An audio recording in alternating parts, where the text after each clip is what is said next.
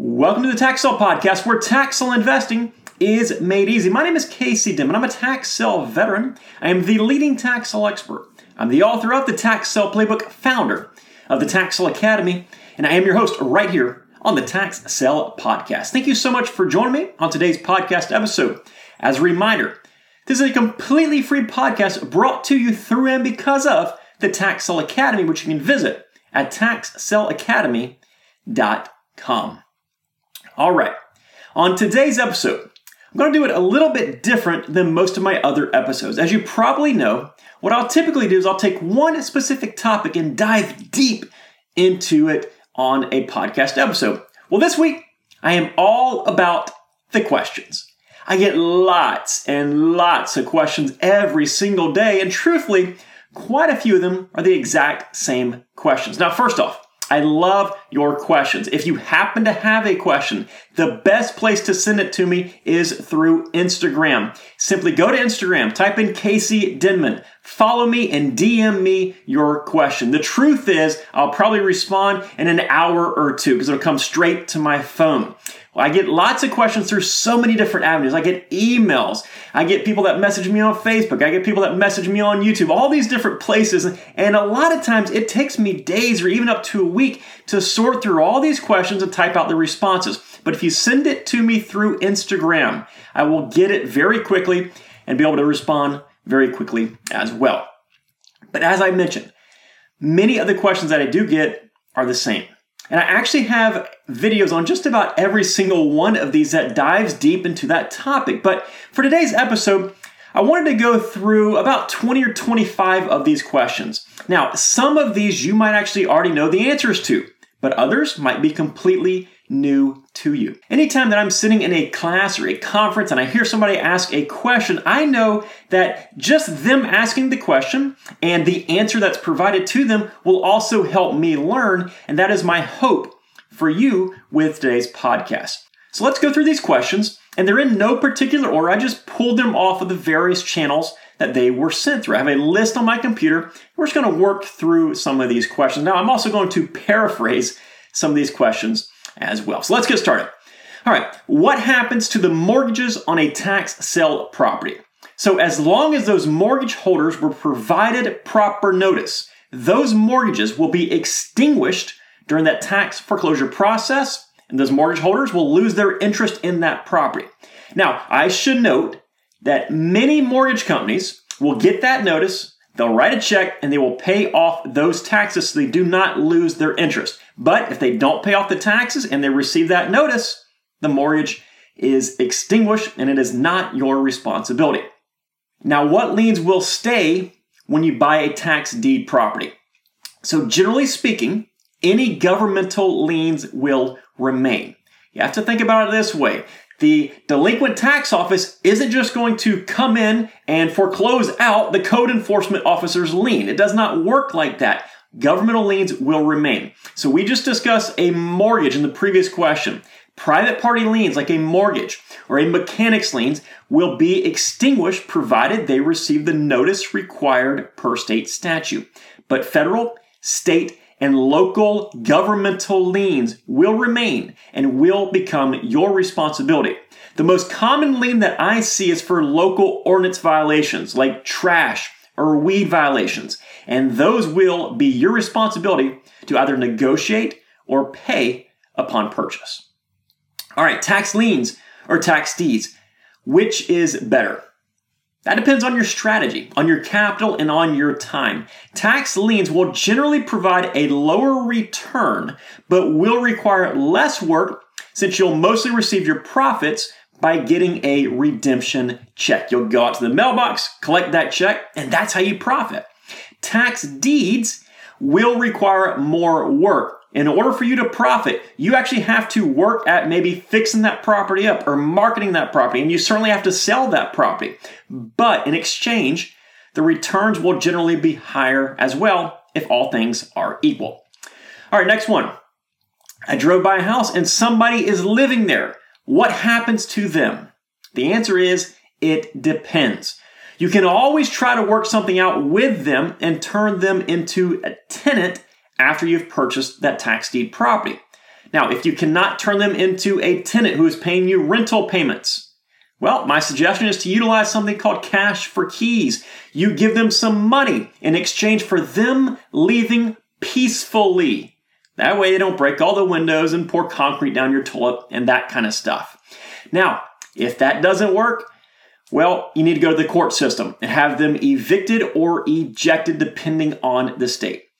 Of course, you have to think of it this way too. The good news is if a house is occupied, it is at least livable for some people. So it might not be all that bad if they don't destroy your house. But by all means, try to work something out with them before you go straight to the court system. Next question.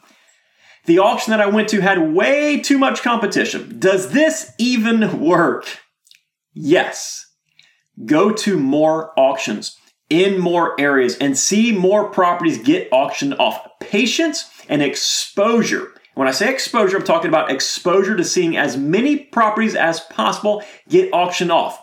Patience and exposure are the keys to success in this business. Once you have been to 20 auctions, Come back and then we can talk in more details.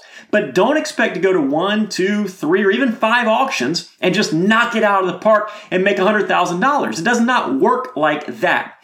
When you do hit your first home run, though, when you do get that first great deal, go ahead. Break it down to your hourly rate sitting at those auctions and doing research while you're learning, nonetheless. And I promise you, that hourly rate is going to be staggering. Remember, patience and exposure.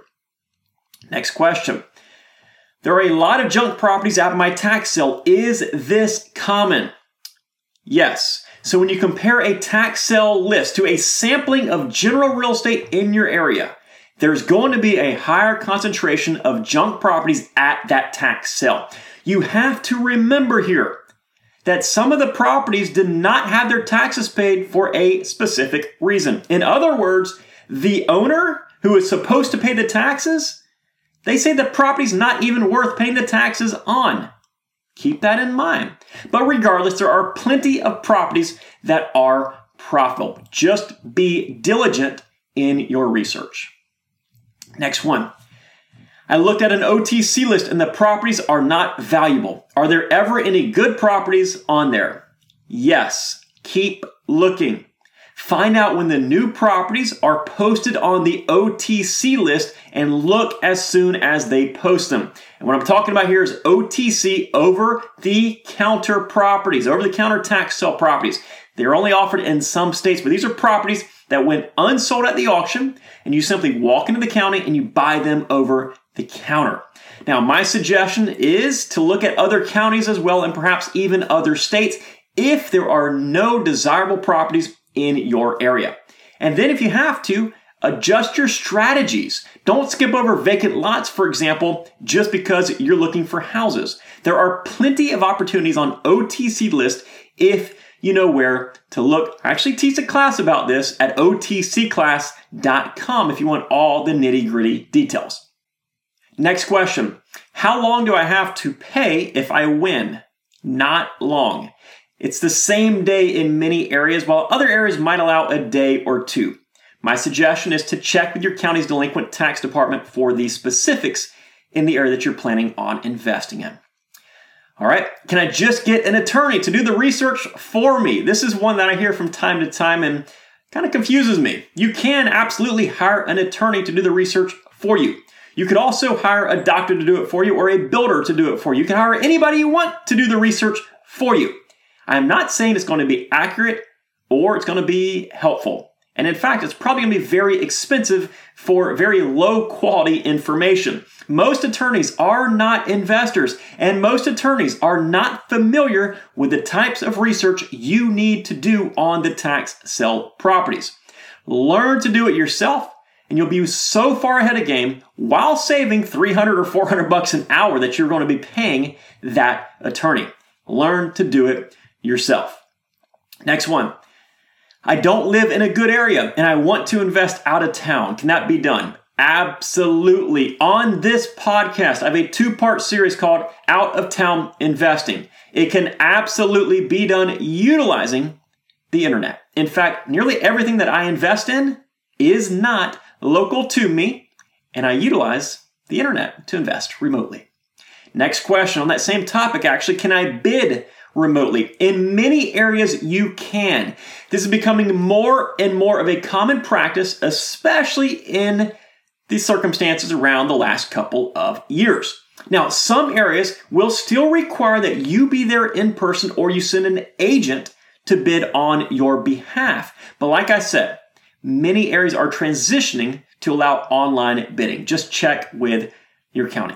Next question. I know that county liens will remain, but how do I find out if there are any? A simple public record search will help you determine if there are any county liens against that property.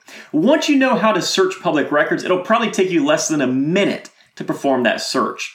Now, if you suspect that there are liens, but there are none recorded yet in county records, maybe there's just code violations, but they have not yet made their way into a lien.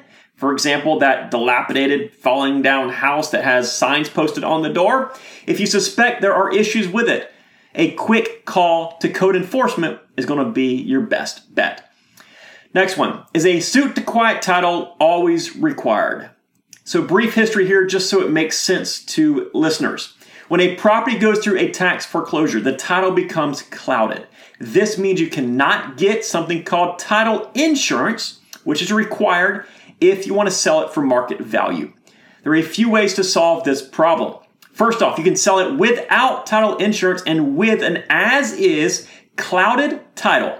You're going to get less money for the property, but it's going to take you less time and it's not going to take you any money to repair that title. Secondly, you can do a suit to quiet title to clear the title and to get title insurance. Another method is called a tax foreclosure certification. Serves the same purpose. They certify that tax foreclosure, allowing you to get title insurance. And lastly, in some specific scenarios, you can actually have a previous owner and all interested parties sign a deed to you, which will clear the title. Now, there are pros and cons in each one of these, so be sure to look at your specific situation. But in short, a suit to quiet title is not required, although it is one option that will help you get title insurance. Next one. What's the biggest risk with a tax sale business? The biggest risk is buying a property you should not have purchased. I'm not talking about property where you just happen to lose money, but I'm talking about a property where you could face a lot of liability and potentially lawsuits down the road. The good news is you can determine that risk well ahead of time with proper due diligence. Next one. There seems to be a lot of vacant lots at a tax sale. Are there ever any houses? First off, yes. In some areas, it is nothing but houses. So if you're looking for houses and you don't want to mess with vacant land, find a different area. But do not overlook vacant land. There have been many, many people, including myself and countless members of my academy, who have done extremely well with vacant properties. So do not discount it. But yes, there are homes available at tax sales depending on the area. Next one. What happens if a tax lien does not redeem during the redemption period? If you own a tax lien and it goes through the entire redemption period without redeeming, then you can take ownership of the property. In some states, you do that by simply filing paperwork. In other states, you'll have to go through a tax lien foreclosure process and perhaps even hire an attorney to do that for you. Just depends on your state. Next one. How often do tax liens not redeem? Seems like an easy way to acquire property for cheap. It depends on the specific area, of course, but nationwide statistics say that 95% of tax liens will redeem. So you're talking about a 5% chance of acquiring a property that does not redeem their tax lien. And actually, on my YouTube channel, and I think I've got a podcast episode as well, I discuss tax liens with the lowest redemption rate. You might want to check it out if that is going to be your strategy. Next question Is the tax sale thing as complicated as it sounds? It can be at first. There's a lot to it. But once you learn what you're doing, I can assure you it's a pretty simple business. All right, and our last question for today top piece of advice for a newbie learn what you are doing. Invest the time into yourself to learn what you are doing before you go out and start buying properties. Most people that make huge mistakes will watch one or two videos, maybe even skim through a book, and then bam, they go out and spend their savings on a tax sale property, end up making a huge mistake. Videos and books can help. I've got books, I've got videos. Of course, they can help. But what I want you to do is truly dig in. Take the time to learn. Find a class, find a mentor, whether that mentor is me or somebody local to you. Then go out and practice. Watch auctions, attend auctions, take notes, write down what you were going to pay for the property, and then determine how that investment would have turned out for you. Take the necessary time to learn about this business. That is a huge, huge stepping stone towards success as a tax sale investor. All right, that is it with the list of questions that I have for today. I know this was kind of rapid fire, a little bit different of an episode than I typically do, but hopefully you found a lot of the answers that I went through very, very helpful. And as I mentioned at the beginning of this episode, if you have a question, send it to me via DM on Instagram, Casey Denman. And as soon as I see it come through, I will shoot you a response. And if this podcast episode or any of our episodes here on the Tax Sale Podcast have helped you out at all, please do us a huge favor and leave some positive feedback on whatever podcasting platform you are listening to us on today. It makes a big difference in our motivation to continue to produce these free episodes for you. And they also say that it helps us with the podcast algorithms. And as always, check out the links in today's show notes for more information on how we can help you for your quest for tax sale success. Make it a successful day. Take care, folks. Bye bye.